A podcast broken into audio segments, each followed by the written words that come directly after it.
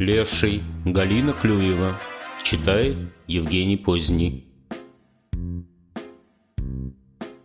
Темный лес скрипит и стонет, Ветер тучи в клочья рвет, Вековые сосны клонит так, что отторop берет.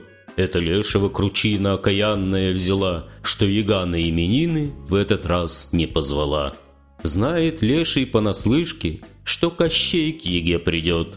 Нынче леший третий лишний, а вчера наоборот. Рассердился не на шутку, так и мечет, так и рвет. Попадется кто под руку, точно сгинет, пропадет. Как на грех, сквозь лес угрюмый шел расстроенный мужик. Он к такому скрипу-шуму сразу видно не привык. Леший чует, есть добыча, не пришлось ее искать.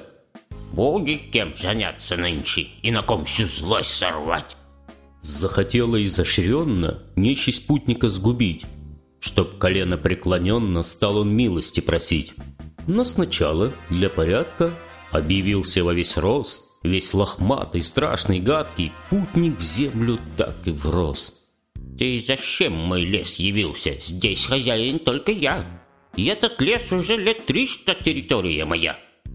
Мужичонка, Так, а, короче, заикаясь, говорит, а в обход боюсь я к ночи, не дойду, душа болит.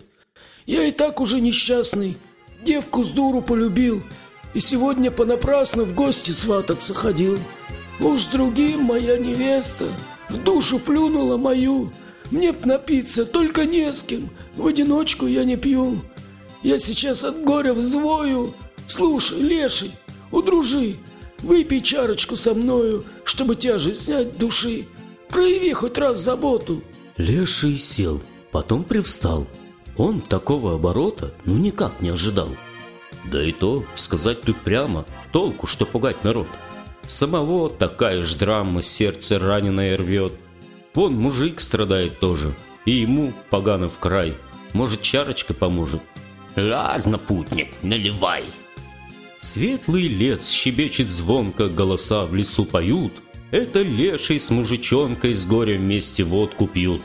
И сказал в угаре леший, то ли правду, то ли солгал. Беды наши все женщин, будь хоть девка, хоть яга. А мужик сказал, вздыхая, сразу видно не дурак. Может, с бабой жизнь плохая, а без бабы полный мрак. То, что их двоих роднило, слуг никто не говорил. Мне бы бабу, чтоб любила, и чтоб я ее любил.